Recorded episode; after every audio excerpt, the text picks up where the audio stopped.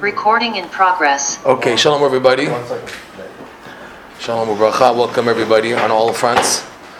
This is a this is going to be a very good share, hopefully, because we have to really speak about what's happening, and uh, everybody's upside down.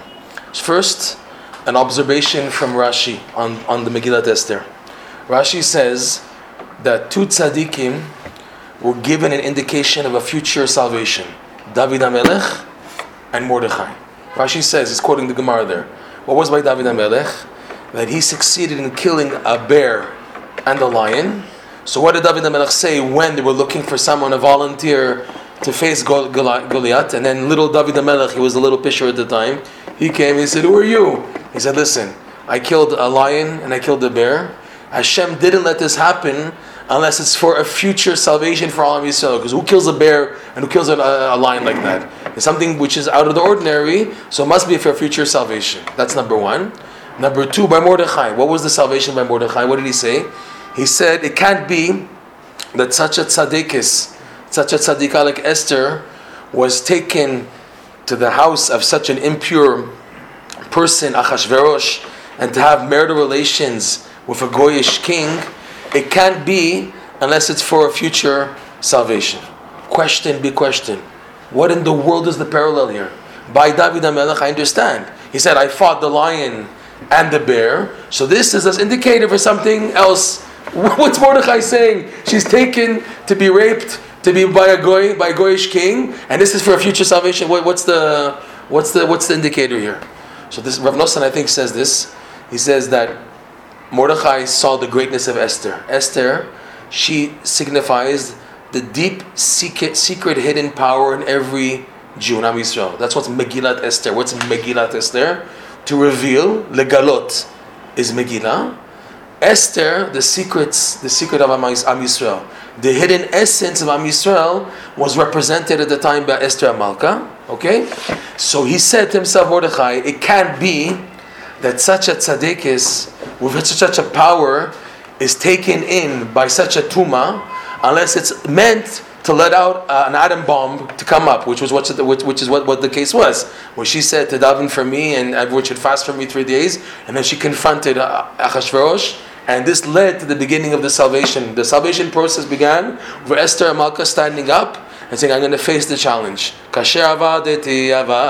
Like I'm lost to you, Mordechai, because I can no longer be with you, because she was the wife of Mordechai, because she's now willingly going to be with Achashverosh, and Halacha is a woman who's no, no longer be'ones, it's beratzon, willingly to be with a goy, so that's it. That's so she lost her status to be uh, to be fit for her, her husband. It's the whole Gemara. I'm learning it now. It's crazy. Masechet Yevamot from page 57 to 65. You should never know. It's very.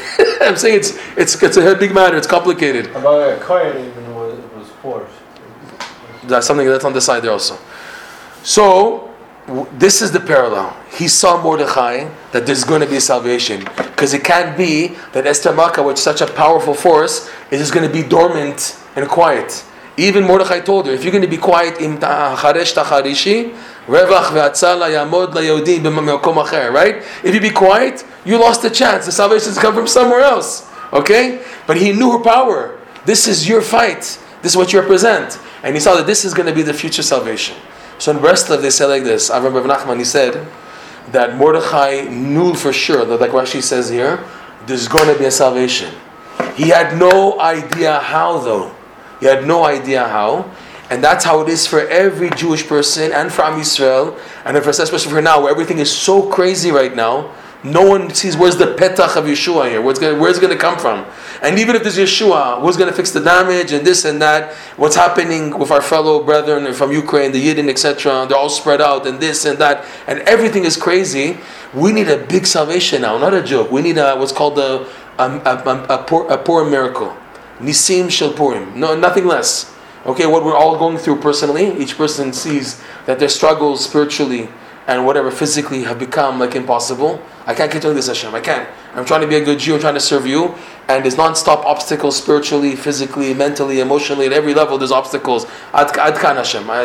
There's no more. If you don't put in Hashem an, an opening, a, a, what's it called, a lifesaver, if you don't pull me a rope to help me, I'm finished, Hashem. Okay? That's on a personal level. And also nationally now, all the balaganim at every, every level. So we need what's called a Purim miracle. The poor miracle, to activate it, requires two things. It's number one, like Mordechai taught Am Yisrael, Vayizak Mordechai Za'aka Gdola Umara. And Mordechai went on the streets and he was screaming Za'aka Gdola Umara. Rav Nosson, he wrote a prayer to be said as a preparation for Purim. Everybody should be saying it, not just me. okay? You should get into it. It's one of the most beautiful prayers in Tfilot. It's prayer 37. It's a PDF. You can download it in English, the BRI's translation for free, whatever, English, Hebrew. In this prayer, Rav Nosson says, I should be able to cry out so much until I begin to feel the pain of my situation. What's the pain of my situation? That the salvation I need is way up there, and where I'm holding, I recognize I'm holding is way down there. Okay, the salvation is way up there, and I'm holding, I admit my personal situation in my avodat Hashem, what I'm chayav to Hashem. In other words, my my obligation to Hashem, I'm not, I'm not living up to them. I'm not living to my requirements according to Shulchan Aruch, according to Halacha, according to basic Judaism. I know and I admit I'm not holding up to it. So I feel a broken heart that the salvation I need is so big, and I am so far. This creates a, a broken heart to be able to, to cry out not out of fear, but of how am I going to do this, Hashem? I feel so vulnerable. I feel so so weak, so broken. How am I going to get this to happen? This is the first thing of Purim that we need. And the second thing of Purim we need, which is really the cherry on top, is to activate already the Simcha of Purim. Even though I am as I am, okay, and I need such a big salvation, but I know already the fact that I was able to express myself to Hashem to recognize this pain, I'm able now to be happy and to dance big time that Bezat Hashem we can activate the Purim miracle. Okay? So in other words, like Rabbi Nachman said, we went, I think we didn't go into this last week that much. I gave a class recently. Maybe we did go into this. That Rabbi Nachman spoke highly about the hand clapping and dancing, especially now before Purim. He said in his time to go again, there's, there was, there's all the gzerot, the decrees against the Jews, the Cantonist decrees to force the Jewish kids into the army for 25 years. And he said that he gave a lesson on the power of clapping the hands and dancing in order to activate hamtakata dini, mitigation of harsh judgments. And he said to Rav Nosson, Kachamarti, look, like I said, Am Yisrael now in Purim, everybody's, everybody's dancing and drinking and clapping the hands and everything, and it's going to activate the, the mitigation of harsh judgments. Like he said, Kachamarti. So too now, our main weapon, even though a person is so boggled, is to take time every day and yes, dance. Yes, to dance and not to feel chicken and not to feel embarrassed about it. We're giving a share now. I can't just get up and dance right now. We're giving a share, but we should dance technically, and everyone should dance. And I told you in rest of uh, shuls, all over the world, they dance every morning and every evening. And now they even add the Purim Nigunim, right? Hatzileni miklipat haman amalek v'zakeni. Okay, so it's a big, big thing. This is our. This is what we have. So people have been asking me, bombarding me. What do I think about the situation? What do I think about the situation? Who's going to win? What's going to be Uman Rosh Hashanah? Are you on Putin's side, Zelensky's side? All these political things. The answer is, we have to activate Purim now. Period. You have to activate the miracle of Purim ASAP. ASAP. It's such a sign from Hashem that we need Purim miracles because we're being bombarded from all the sides. We have no idea if there's going to be a World War III, and people are going through their personal issues. Everyone feels stuck. This is happening. I have problems with my rent. I have problems with my shalom bite. I have problems with my, my tooth. I have problems with my children. Problems with my health. Uh, this and that. Everyone is going nuts from everything bombarded at this time of the year, which is the end of the year before Nisan, and it's right before the miracle of Purim. Okay, so it's Hashem squeezing us to force us to get the miracle of Purim activated, which starts with Simcha. This is why this lesson 24 is so pertaining, pertinent to what, uh, what we're going through now, and that we need to know that when being squeezed, your address should be Simcha. Ki besimcha tetzeo. Remember, went this many, many times. Your way to get out of anything you're stuck in, if it's Am Yisrael, worldwide, if it's you personally, you have to focus on Simcha. Yeah, but how are you going to solve the problem? You have to do something. You have to see a psychiatrist. You have to go to a yoetzim and this and that. I'm sorry. I'm sorry. That has to come to me. I now, my life is at stake. My sanity is at stake. My my simcha is at stake. My my normality, my Yiddishkeit is at stake. If I stay like this and try to solve problems like this, no way, no way. I have to get into simcha mode. Nachon, there's something scary hitting me, but this is just all the more so to push me and anyone that you have to fight with Simcha B'ezat Hashem. Okay? So now, with all this said, what you, take, what you take with this again is clap your hands, cry out to Hashem, say prayer Torah 37, part 2. Everybody, please, please consider Rav Noson's prayer, which is literally a lifesaver for this time especially. You'll see everything he says in the prayer is so pertinent to what we're going through right now. It's crazy. It's, it fits in perfectly. That the test we're going through now is none other than Haman Amalek, Yimach Shemo. He's the one behind this pressure. You think it's this person or that person or this or that. It's Haman Amalek Period. That he's the one behind everything. And the way to fight Haman Amalek is through the light of Mordechai and Esther. Mordechai being the ability to cry to Hashem, and Esther being the ability also to tap into the inner essence of every Jew and bring out that simcha. Rabbi Nachman says in lesson 10, it's another lesson I know, that the hands is Mordechai, and the legs, the feet is Esther. And by clapping and dancing, we activate Mordechai and Esther. That's lesson number 10, okay? So now, all this said, we're going now to a new section in Likutei Moharan, where we're uh, finally, after so long, you have Likutei Moharan's here. We're in lesson 24, Torah Kaf Dalit, paragraph number 3. This is also Rabbi Nachman's advice to what's happening in the world. You want to help, help the world? Look what he says to do. This is how you can tip the scale for the entire world and for yourself. Just some more water, please. Sorry if it can help. All right? He says like this. Okay, we, we already finished paragraph two. We went into that many, many months. now, finally, we start in paragraph number three. He says like this. Adam ose is a mitzvah. And when a person does, Rabbi Nachman says, any mitzvah, okay? Until now, he took the secrets of the Kabbalah on the davening, the Shacharit prayer, right? The idea of elevating the sparks from below, okay? And what it does. Here now he says it openly. And when a person does any mitzvah, okay? And he didn't even say here, doing the mitzvah with joy, which you thought he would have said. You thought after everything we spoke about, about doing mitzvot besimcha, as being the key of the mitzvah. Like we said, Rav Nosson said, that the, the simcha in doing a mitzvah is even greater than the mitzvah itself. So you would have thought Rabbi Nachman will follow in line with that. Adam will say, "Is the mitzvah He didn't say that. He's saying doing any mitzvah. Look what it already has even before the simcha part. All the more so when you do it b'simcha. He says yesh koach mitzvah.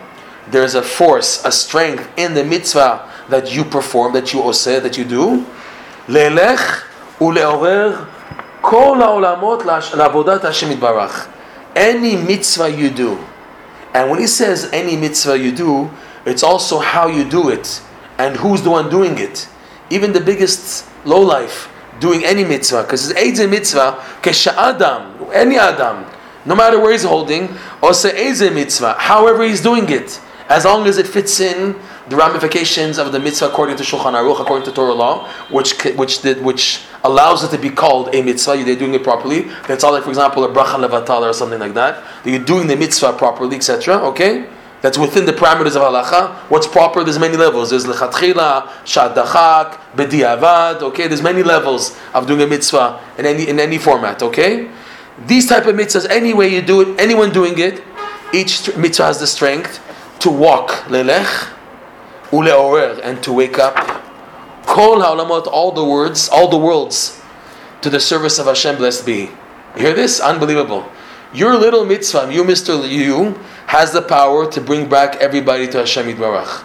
This already is Rabbi Nachman's response to what's happening in the world. The world is crazy. You can tip the scale. This fits in 100% with the famous Gemara. There's a famous Gemara in Masechet Kiddushin, Daf Mem Amud Bet, that says it's a machloket between the Tanna Kamma and Rabbi Elazar ben Rabbi Shimon. The Tanna Kamma says that when a Jew does a mitzvah, it tips him to the scale of merit. The person should see himself that he's half half, and when he does a mitzvah, it tips him to the scale of merit. And when he does an avera sin, it tips him to the scale of chova, of, of liability. Rabbi Elazar ben Rabbi Shimon argues with him. He says that's not the case. It's more than that. He says that when a Jew does a mitzvah, it tips him and the entire world, he adds, an entire world to the scale of merit.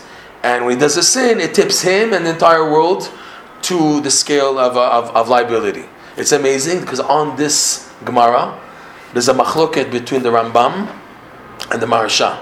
And you'd be, you're shocked what the Maharsha says and amazed what the Rambam says. The Rambam says like this. Well, first let's go to the Maharsha. The Maharsha says, he says this does not apply, apply in the following case. If you have a person who's totally wicked, totally wicked, Rasha Gamur, and he does a mitzvah, it doesn't make sense that he can tick, tip, tip the whole the world to the scale of merit. Because if he's a Rasha Gamur, how could someone who's a Rasha bring merit to other people? But he's a Rasha. In order to bring merit to other people, it has to first apply to him first also. Like the Maharsha quotes, Kshot atzmecha Fix yourself first, and then try to fix other people. What do you think now? To fix other people, and then yourself you don't help? No. The Maharsha says, if it's a Rasha Gamur, complete Rasha, it doesn't work. The Rambam argues with him, and the Rambam says something amazing. He says, even if the person doing the mitzvah is a complete Rasha, okay, he has the possibility, even though he's a complete Rasha, to do a mitzvah, and it tips the whole world to the scale of merit. Obviously, Rabbi Nachman holds like this, like the Rambam. It's the famous Torah Azamra, that even a person who's a complete Rasha, he does a mitzvah, he does a good deed, it's another good point, and it can, it can, tip him to the scale of merit, right? You remember lesson 282, the Kutei Moran? Ve'od ma'at ve'en rasha vidbonanta mekomo ve'enenu that someone who, even, even a complete rasha, if he is able to find a good point in himself, another little bit of good, another good mitzvah and a good point that he did, we say good point, it's also a mitzvah. It's also, every nikuda tova, good point is called a mitzvah. Ve'od me'at, and every little bit more. Ve'en rasha, there's no longer a rasha here. The rasha now has become a tzaddik. How, what's the proof? Vidbonanta al mekomo, look where he is, where he was now as a rasha. Ve'enenu, he's no longer there. He's no longer on the side of the rasha because he became a tzaddik. Okay, that's what Rabbi Nachman says in lesson 282. Here he says, like Rabbi Lazar ben Rabbi Shimon of the Gemara Kiddushin. Daf Mem Bet, that when a person does a mitzvah, it has the power to bring the whole world back to Hashem. That's what that's what Rabbi Shimon said, Rabbi Lazar said in the Gemara. That you should see yourself that even if a person's bad, if he does one mitzvah, tips him and the entire world. That's what that's what he's saying here. It has the power to arouse the entire world back to Hashem. In Rav Noson's prayer on this part, you're going to see Rav Noson goes into elaborate every detail of the creation that is awakened back to Hashem. He lists at least 40 items. 40 items in the whole creation that are woken up by a Jew doing a mitzvah. Okay? You say to yourself, I don't see anything. What in the world is going on? He's telling you what's happening when you do a mitzvah. You hear this? When you're doing a mitzvah, you're actually tipping the whole world to merit. You want to know how to help the world? Do mitzvot. Do good deeds, okay? That's what he's saying here. He's saying lelech. He, he, Rabbi Nachman is playing on the word halicha. Because he said, last paragraph, that the first stage is elevating the holy sparks from the klipot, from the impurity, up to the level of malchut. Malchut is the foundation of the feet. And then we bring up now, going to say we're going to bring out the malchut to the legs, which are called in the Kabbalah, netzach, hod yesod. Netzach is the right leg, hod is like the left leg, and yesod, the brit, the covenant is the genital organ. Those three are the leg area. We want to bring up the energy of the holy sparks from the klipot now up, up, up, from malchut now up to level of the legs. Our goal, this is like not physical legs obviously, this is the sphirot. Our goal is to bring back the holy sparks which are trapped in this world, in this creation, due to us, due to previous reincarnations, due to many things happening in the world, okay? So now he plays on the world, on the word lelech. He says with Nachman that halicha is like leorer.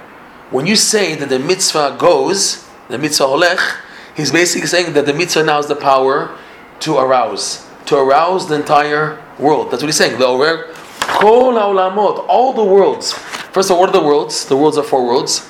Atzilut, Bria, Yetzira, Asiya. My little mitzvah is waking them up. The best example of feeling that is when you shake the lulav.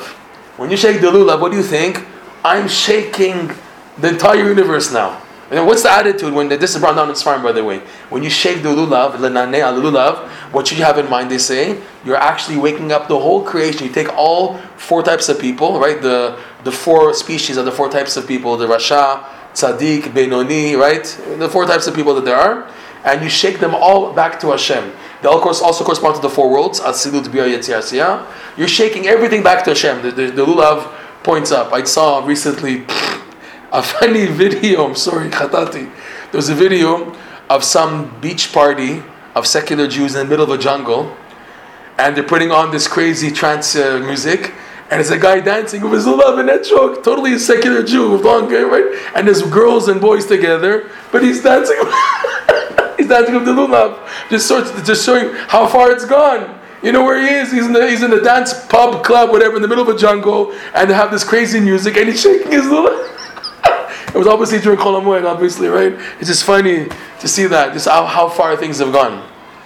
That's also, by the way, we didn't explain this, but we said when the, in the beginning of the Shir, how Mordechai said, right, that it can't be that this tzaddik is, was taken by to be had to have relations with such a goy, that Chashverosh. What does that mean also? That Mordechai the tzaddik sees that the power of Esther, which is the Pintel Yid, if you even if you try to submit it, you try to put it in the depths of the tuma, not only will it not work, but it's going to let forth an atom bomb. When you take a yid, who has a pintel yid, a holy spark, and you try to suppress him in the tuma, Rabbi Nachman goes into this in lesson 17, by the way, it has to blow up. It's impossible to destroy the Yiddishkeit of a Jew. It's impossible. And the tendency of the Yiddishkeit of the Jew is to connect to Hashem it tries to be sub, sub, sub, what's it called? Submerged and subdued by the evil. It's like you know you have an air balloon. How much can you hold it underground under the water? And it goes up right? You push it uh, you have to go up. The air has to the nature of the air you know when you go underwater you have a lot of air inside of you so you go up. So this is the thing that uh, the kedusha can't stay submerged in the evil. Has to has to pop. Showing that no matter where, how low the kedusha of Am Yisrael has fallen, it's going to come back, and when it comes back, it's going to pop, it's going to blow up. That's what Mordechai saw. It can't be that Esther was taken by this goy unless it's for a future salvation, because it's such a severe extremity. Esther being the significance of all the inner kedusha of Am Yisrael, taken to Avi Avot Atu Machashverosh, who took all these women to have relations with. You know, he's mamash into the tuma, two opposites. There has to be an explosion. So Mordechai saw there's going to be an explosion here. It must be for, for a future salvation waiting from Israel, and he was right. Then led the, the whole situation of Haman in such a pachad, such a fear, and boom, v'nafochu, the whole miracle of Purim is v'nafochu. That you see, just the opposite of what you would have thought. You would have thought A, B, C, D would happen, and for sure everything's finished and that's over. And in v'nafochu, the just the opposite happens on an amazing level. Okay, this is the miracle of of Purim. Also, just to go back because we have to be in Purim a lot. להודיע שכל קובעך לא יבושו ולא יקלמו לנצח כל החוסים בך. The whole bottom line of Purim is to make known to everybody, להודיע, to make known, that anybody who relies on Hashem, no matter how weak he is, no matter how small he may feel about himself, and you know, what's the, what's the word in English? There's a good word. In the inf there's a word I can't inferior? Inferior thank you. So inferior and vulnerable right? Shekol as long anyone shekol any type of person no matter how low he is who has hope in Hashem shekol kovecha they will not be put to shame because of that we won't say, ah, look at your religious people, look what you did. Where did all your davening go for 50, 20, 60 years? Where are you now? Look at you. You got absolutely nowhere. You're even worse than you were in the beginning. Chaval that you became more frum. Chaval that you became Breslov. You know, chaval that you went the wrong way. Look what happened to you, right? You see, I told you. I told you what happened. You see? Look, you didn't listen. You didn't go to university to get a degree. You didn't follow our advice. You didn't get into the Gashmias, and you went into your world. Look what happened to you, right? The miracle of Purim is to make known that anyone who relies on Hashem, lo yivoshu v'lo yikalmu. We win in the end. Every small Jew who invests in Hashem, this is the best investment. And even if the world says no, that's the idea of, of more of, of Purim. That's the Purim miracle to make known that this is the right investment, even against all odds. Against Haman was against all odds. We had we had we were against all odds when Haman decreed to kill all the Jews. Everything was against us. Ra- Rashi brings down that even Mordechai, the Malach, uh, the the one who Eliyahu Navi really, the, the Targum says, came to Mordechai to tell him that even in heaven they've signed on the decree to kill all the Jews. It was a big time uh, lo- losing, a big time, you know, uh, whammy.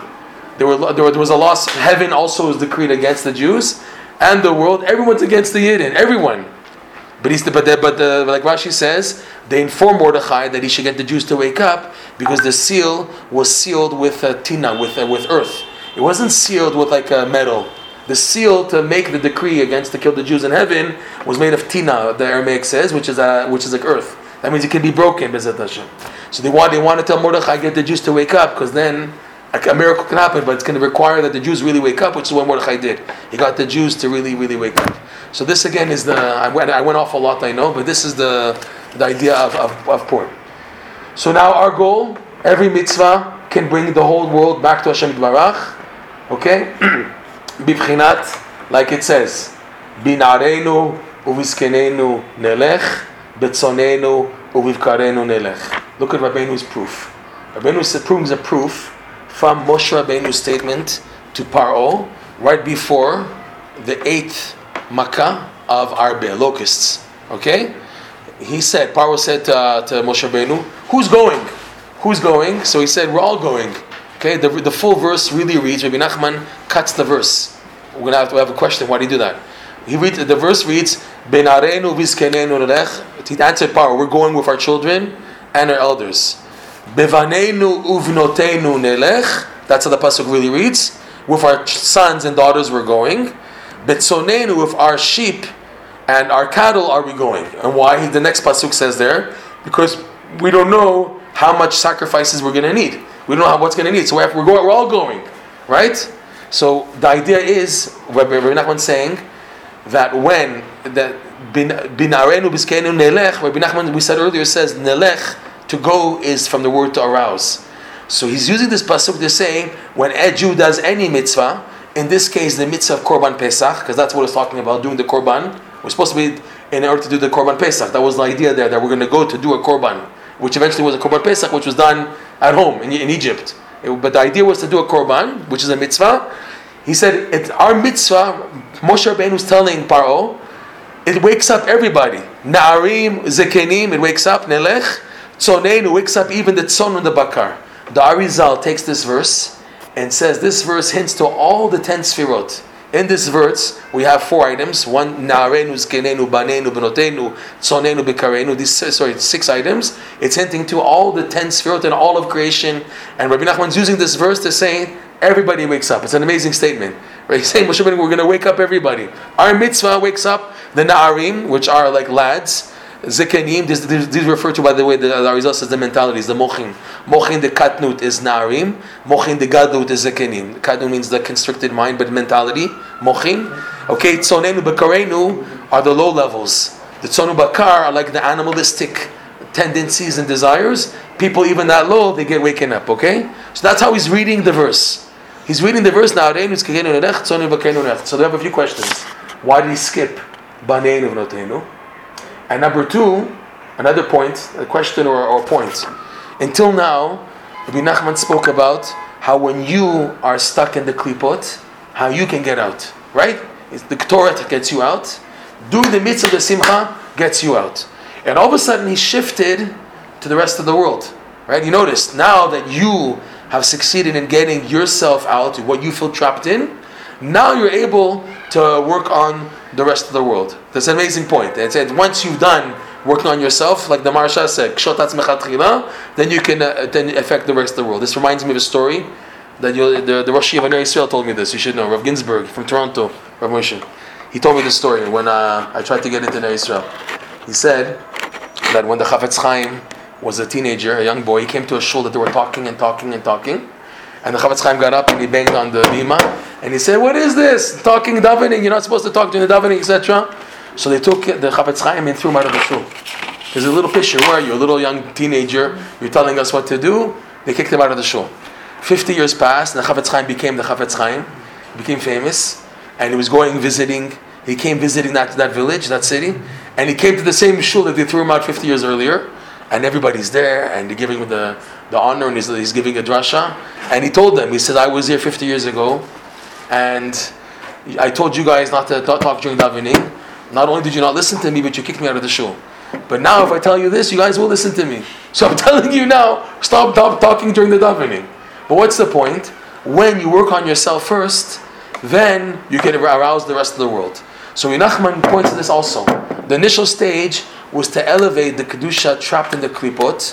When you are sad personally, it's a reflection that holiness is trapped in the evil, and you got a job to do to get it out. That's what the sadness is coming for. The reason why a person is hit with sadness, what did I do wrong? Why am I so depressed? Why am I so sad? You know why? Because Hashem is using this as the barometer measurement to wake you up that you have to work on extracting, extraction. You're like the, what's it called, the Navy SEALs, you know, the, the, high, the high caliber soldiers in the army. You're a Navy SEAL. Your job now is you're going to, going to send you into the Klipot, Mission Impossible, when you have to go in and extract the holiness the simcha that's trapped there, you have to bring it out. It's your job. That's why being attacked with sadness. Most people they ask today, they have problems of sadness and depression, they have no idea why. The reason why is because they're not doing mitzvot b'simcha. It's very simple. And uh, it's not happening. They have to work on the eitzot given by the tzaddikim to, yes, go into the klipot, to extract the, what's trapped there, and to bring it out, okay? Once that's done, once you've done the initial stage, now you can do the second stage of getting the world to wake up. However, Rav Nosson writes in the Alachot on this part here. He says, but don't think now you've done the job of Simcha and this is automatic. You think, okay, I now was able to get out of the klipot. I did such a hard work in being besimcha and working on being besimcha. And we said, remember in the past classes, that Rav Nosson writes from Rabbi Nachman that the way people are so trapped in the evil today, and people are so broken, it's a broken mention, and they're so sad, the main way and the only way to get people happy today seems to be by telling jokes. Remember? Oh my darling? Remember we did that? Oh my darling? Remember? So the only way to get people happy today is acting silly and telling jokes. Because people are so low, that's the only way to get to them. You have to go down to such a low level. What does jokes have to do with Yiddishkeit? I'm a Jew. Let me be serious. Let me be normal and everything. What do you bring this stupid thing of jokes? No. You are so trapped in sadness. You have, all your davening is sad. You remember I told you the story about uh, Rav Ben Zion Apter, who was a Breslover in Poland before World War II. And this guy, he spent his whole life traveling from place to place. In Poland, everybody knew him. When he came to Eretz Yisrael after the war, all the rebbes of Gur and all the rebbes like from uh, from all over Poland, Modzitz and everyone, they loved him. They were crazy about him because they all knew about him before World War II. He was like the Badchan. He was the guy. Ben Zion Apter was the guy who would make the shtick and make everybody happy and dance and everyone. He was the happy Breslover for, for all of Poland, okay? So he went, his whole life was going, he had a wife and kids. Baruch his son became one of the Iluyim, one of the top students of Rav Chanan Wasserman. He was killed together. Rav Pinchas Apter was killed with Rav, uh, Rav um, Wasserman by the Nazis when they came to the yeshiva and they they, they gunned down everybody against the wall, including the Rosh Hashiva. Rabbi Chanan Wasserman, Rav Pinchas was one of those people. So it's not like he left his wife and kids and he didn't take care of them. His son became a big Talmid Chacham, even though the father wasn't at home, because he was davening like crazy for his son and his wife and his and Am Yisrael. This guy was a very special guy. So he came once to a Breslover who was sick. He also went out of his way to do Bikur Cholim, and the Breslover was lying in bed. I you heard the story already a few times already. He was lying in bed, and he prepared a soup. So when Ben Zion Apter came in to visit him, the sick Jew, the sick Breslover, he said, Ben Zion, take, a, take, take, take for yourself a bowl of soup that I made. So he took a bowl and the cup and the ladle and he, put, he started to drink the soup. And he said, this is a soup of atzvut, of depression. He spilled the soup on the floor in the guy's house. He took him out of bed and he started dancing with him. And he said, now make another soup and you'll see it's going to taste much better now. okay? The idea is the power of simcha, of mitzvah. Here now also. Don't think, okay, I did the first stage, I got out of the klipot, I worked hard. That's the first stage we said is is telling jokes. Acting silly is the, the, the real real stage of happiness needed to extract someone who's trapped in the tumah. This next stage, which is to get the whole world to wake up, you need now a higher level of simcha. Which one do you need for this? He says, he hinted to it. Le'elech ule'orer. You have to go with your feet and wake up. This, Rav Nosson indicates, is the second level of joy of hand clapping and dancing. The hands are automatic with the, with the legs. The main thing is the boogie. You gotta move your legs, man. You gotta move the legs, okay? And you move the hands with the legs, okay? This is what he say. This is what's needed to do this next stage. You want to activate now the next stage here to get the whole world to wake up. You need now an extra dosage of simcha. He said, okay, כשאדם עושה איזה מצווה, יש כוח במצווה. כוח. His wording is very precise, Rabbi Nachman. In Hebrew, we say koach elapoal, to bring from potential to actual. The word for potential in Hebrew is koach, and the word for actual is poal, mikoach elapoal. What did he say here? Kishadam will say is a mitzvah. The pshad is yes. Yes, koach ba mitzvah. The English translation in the BRI. There is a power in that mitzvah, but it also means it's still a potential. The power is in potential. You got to bring it out. How do you bring out the mitzvah that it can lelech uleurer kol alamot? There's a potential in your mitzvah. That's why we don't. That's the answer already. Why you don't see this, by the way. Why do we see this happening? Because we're not doing for this stage of the mitzvah to get everybody to wake up. We're not doing the extra simcha needed now at this point, which is what hand clapping and dancing, as a prerequisite for these mitzvah to, to do something. It, it sounds strange. It sounds weird. Why do you do this? But this is the thing that if now you invest time, especially now before Purim and on Purim, to hand clapping and dancing, taking time for that. It's not now, oh, I'm just going to dance and clap all day. I'm not going to learn. I'm not going to go to work. I'm not going to daven. I just do that. No, there's a time for that. But making that time, not just leaving it, oh yeah, it's in limbo, it's, a, it's an idea, and I'll keep it back in my head. No, no, to take the time to dance. So that's why I told you in Breslov, they make sure to dance every day. Rav Nosson had a student, Rav Nissan. He said, I want to give you a key how to enter Gan Eden. Dance every day. He told his disciple, dance every day. It's a big thing.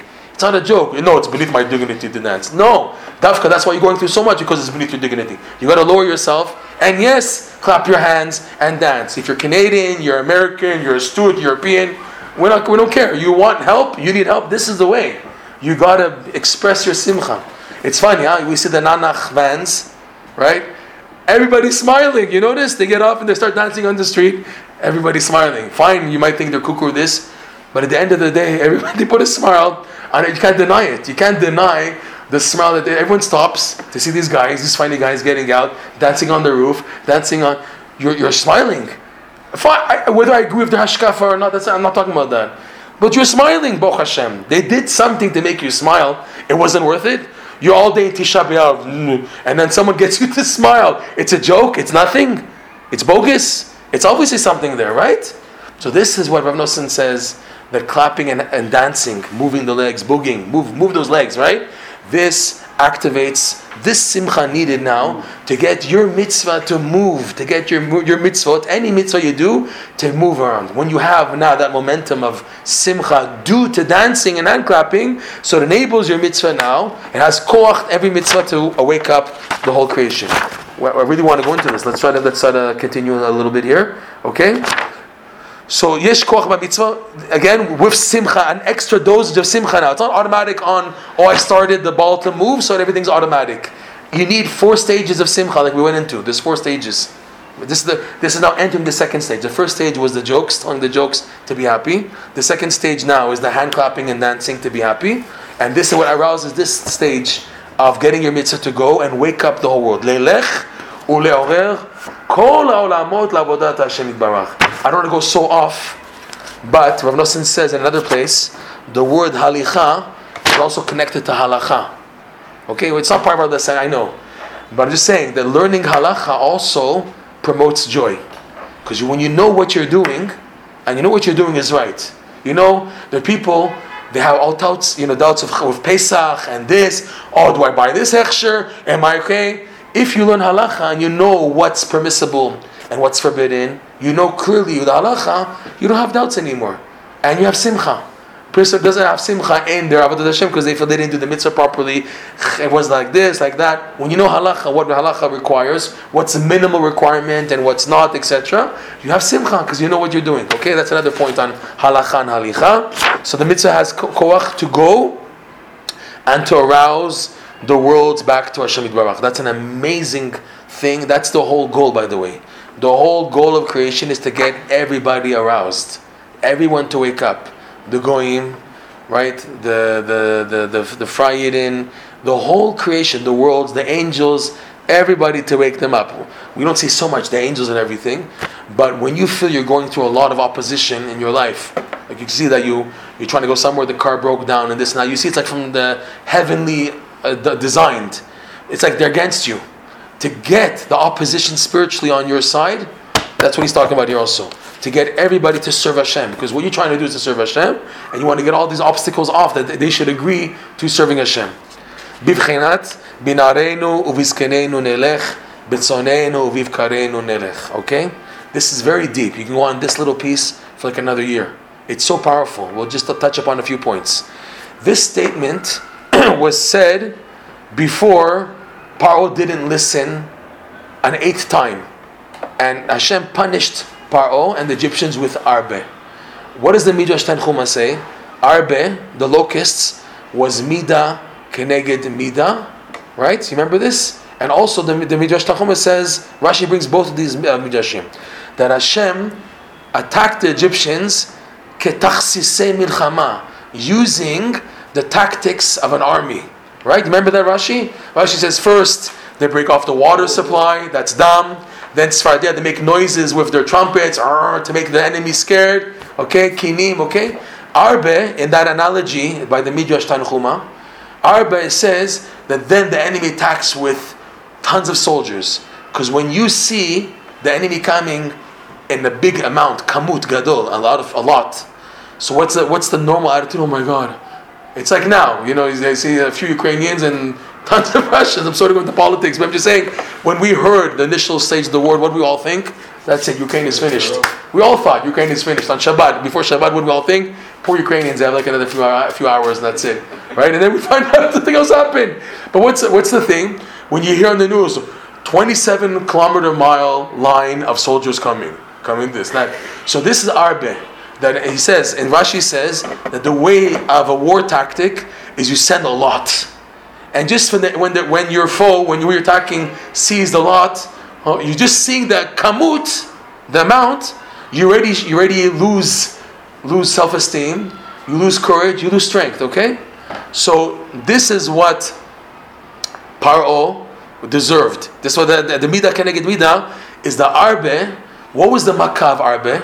It wasn't just that they ate, but when they came in such an amount, and they're big. It's not like kinim. Kinim, for example, locusts and everything. It's like almost dust particles. You can't see them. It's like hidden, crawling under the shirts and everything. That was the that was the kinim, the loc, the the the kinim, right? The lice and the the scratching of the skin with the kifshan, with the what was it called again? The, sorry, uh, the, what what? The, yeah, boils. Which one again? Shchin, shchin. Right, the shchin. Those were like tiny, unnoticeable. Locust is a normal size. Okay? And they come in a lot. Even Arov. Arov is the mixed multitude of animals. But like, there's a giraffe here, there's lion there. They're coming, but not coming like in a swarm. When something comes in a swarm, it causes such a psychological breakdown on a person. Okay? That's Arbe. Arbe was the, the way that Hashem was coming to attack Paro was the makkah for Arbe. But, what? Um, um, frogs. No, Tzfardeya, that was the noise. Tzfardoya, with the main the main problem with the frogs, they were driving them nuts. He was he, Pharaoh couldn't sleep because the, the frog was making noise in his stomach.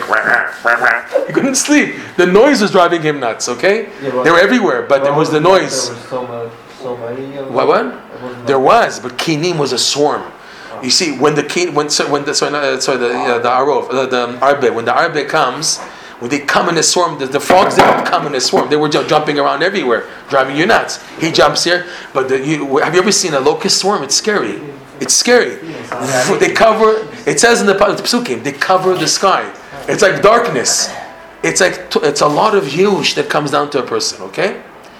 In our context, okay, Rashi brings us down that this was to pay back. This there's also the midah keneged midah that Rashi brings out from Midrash Tanhuma, that they did, because they got the Jews to collect from their vineyards, you know, they, they went to collect to collect them. So they, so the the midah keneged midah that the locusts came and ate the vineyards of the Egyptians. We want to focus on the first midrash, okay? Here, when you do a mitzvah, no, the normal attitude of a Jew when he does a mitzvah is he feels his mitzvah is of no value, zero, zero value. Okay, and here he's teaching by the Makkah of Arbe, and he's he's bringing the proof. The Ar mitzvah arouses everybody, and it's coming in the Makkah of Arbe, which is a swarm, right? To show you that the, the negative, the, the, the Yetzer Hara tries to tell you that your mitzvah is insignificant. What does your mitzvah do today? It's like insignificant. People are so advanced technology. People are just running, running after money and everything. It's like they say today. What does it help giving a Torah shiur on the internet? When there's so much garbage on the internet, what is the chance that somebody's going to see your shiur and get changed and hooked up by it? Because there's so much other garbage that they're looking. You have a guy who's all day on his smartphone, okay, and he also sees your shiur. He also sees your shiur. What are the chances he's going to wake up from that one thing? He sees 5,000 other things, which is garbage, but he sees your one shiur. Who says this? What's the chance he's going to get to? That's, that's what they're trying to say. The people are, are very against the internet. They're saying, anyways, your chances of successfully getting the person back to Yiddishkeit, anyways, are low. Anyways, is low because it's like a ratio of 1 to 5,000. In this here we see in the hashkafa is not the case. Is that every mitzvah is a power block. It's Esther being chopped by the klipa. Okay? Like we said, it's a bomb. It's a bomb. And that's what he's saying. That's what he's hinting to in this Makav Arbe, where it's a swarm against you. Your mitzvah is that was the whole idea. Moshe Rabbeinu saying we're going, everybody's going, and if you don't let us go, you can get punished with locusts because this is the antithesis of the mitzvah. The mitzvah is binarenu bizkenenu nelech, betzonenu v'karenu nelech. Okay.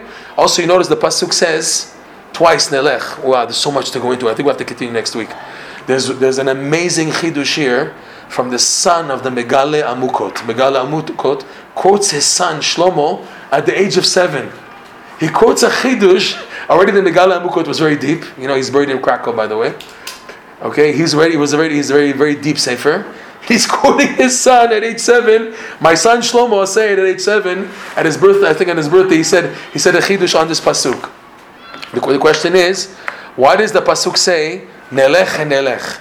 I get, you know, we have to see the pasuk inside because I don't know if it says bevaneinu v'norteinu nelech. I don't know if it says there nelech. You have to check in the chumash. You have a chumash? You have to see in the pasuk. It's Shmot Perik Yud, capital Yud, Perik uh, pasuk Tet. He has, he has the word over there.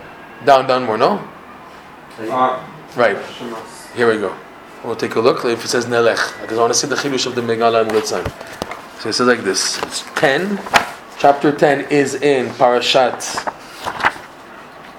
chapter 10 is already Parashat Bo, obviously. Bo, right? Arbe starts with Arbe. Pasuk Tet. So it says like this. Here we go. I was right. There's no nelech. So he asks the son of the Megala why does he say twice nelech? Just say you know, in one in one breath. Binarenu v'iskenenu kama, Bivanenu v'notenu kama, Betzonenu v'karenu nelech. Say once nelech at the end, or say at the beginning. Moshe, uh, shkoyach, we're going to nelech binarenu v'iskenenu. Say once. What's twice? Okay. So he says something amazing. He says the son of the Magad. I hope I remember it clearly. He says that in the korban that they wanted to do, there's two parts. There's Chetzio Hashem and Chetzio Lachem. Always the part of the sacrifice that's burnt on the altar for Hashem, and the, the part eaten for the, the, the, the person bringing the korban. So now it's normal that when a person eats from the korban, and it's a joyous korban, you don't tell him, okay, eat it by yourself. He brings his family, he brings his kids, he brings his wife. So this is what Moshe Rabbeinu was telling Pharaoh. You, and Or Chaim also, by the way, brings this down. Amazing. He touches into the Or Chaim. He's saying to him that you want, Pharaoh said, no, listen, you don't need all these people to offer a sacrifice. All you need is just to the people, the men to sacrifice and the korbanot. So you don't need to bring the old people because old people can't sacrifice. You don't have to bring your children because they, they don't sacrifice, and your daughters and the wives. Just you guys and the, the Tzonul Bakar. So Moshe Rabbeinu says, no. Because the, the Pasuk continues, right? We will go with our sheep and our cattle. We will go because it's it's a festival to Hashem lanu. He says something amazing. We have to bring everyone because in a korban there's the part to Hashem and there's part to us. So that's Ki Chag Hashem Lanu, he says. Chag Hashem, the festival for Hashem, the part of the Korban which is for Hashem, that's for Hashem. Okay, that's the burnt part of the animals, fine. But Lanu, because also Hashem wants us to enjoy it. So he's saying here that the way of the mitzvah is that it's everybody involved. It's all zusammen. This also fits into our lesson, in that when you do a mitzvah, the goal of the mitzvah is that it should have influence, this is something very deep, have influence on your family. In other words, if a person is truly doing a mitzvah b'simcha, it'll have ramifications on his wife and on his children. And not like you have unfortunate cases with a guy, he's a faker, he does outside, he's like he's the, he's the comedian, he makes everybody laugh and everything. And when he gets home, he starts screaming at his wife, he starts screaming at his kids. What happened? Where's the, where's the happy guy in the street that we all know you at shul? That's the thing here. There's a, there's a chisaron here that the guy, he hasn't tapped into true simcha and doing his mitzvot because he's not happy about himself. It's all a show. He's doing it pretending that he's actually happy. Fine, it's a fake. And it's not with his wife and his family. Like he's saying, that a mitzvah is meant that it should have such ramifications that everybody should feel the simcha, that your wife should feel the simcha, you should come home.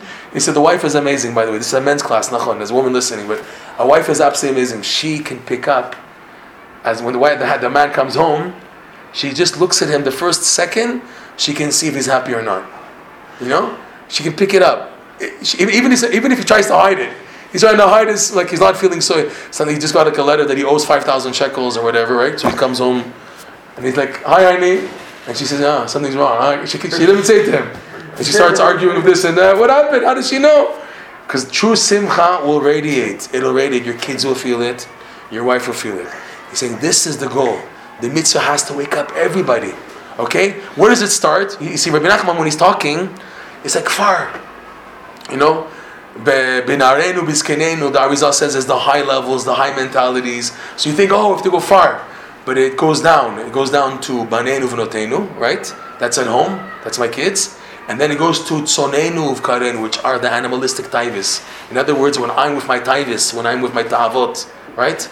Adam ubehema toshia Hashem pasuk in Tehillim. Man and animal Hashem saves. That's a man who acts like an animal. in other words, how a person is able to deal with his bahamias, his bahamias, his animalistic thing.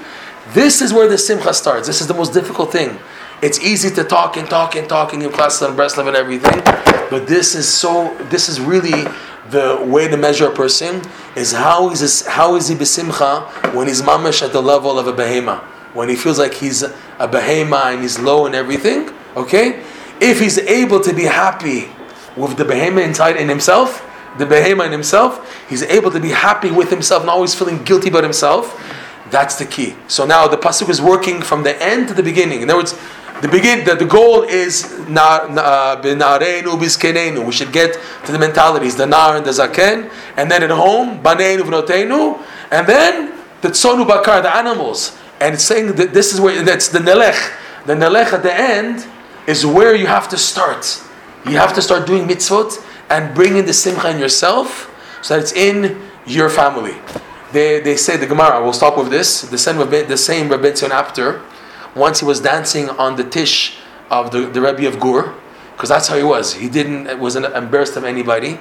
He would just. That's why the Rebbe's loved him in Poland, because he had such azut ikdusha chutzpah of holiness. He would get on the Rebbe's table, and the, the Rebbe's tish has all these delicious fruit and cakes. He would get on the table and start dancing. And once the, the Ger Rebbe, he said to, to Rabbi Tzion, Rabbi Tzion, enough of the dancing. Give me a Dvar Torah on the spot. So Ben Zion said to him an amazing Gemara. He says the Gemara that you just learned recently, I think in Chagiga or in Moed Katan, talks about those Tahani Trei Badchane. There were two people who made Tanis, thank you. Okay. Those two people made people happy, right? They have a portion of the world to come because they made people happy. Why does the Gemara say two merrymakers? Why does it say one? What after was two? Did it say one? What's what's I mean, what's so significant the number two?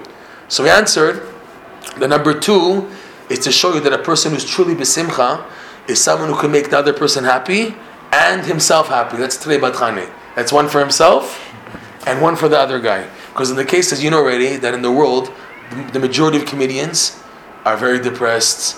They're on pills. They're very. They have a very, very bitter and depressing life. True simcha dikdusha is that when a person's alone, as, as he is with other people, he's besimcha. That's the sign that a person is real. If you see when he's alone, he's like, hmm? and there's other people, huh? So there's something wrong with the person. And the family picks that up again. The family picks that up that the husband is not happy because he puts on a show and has guests and everything.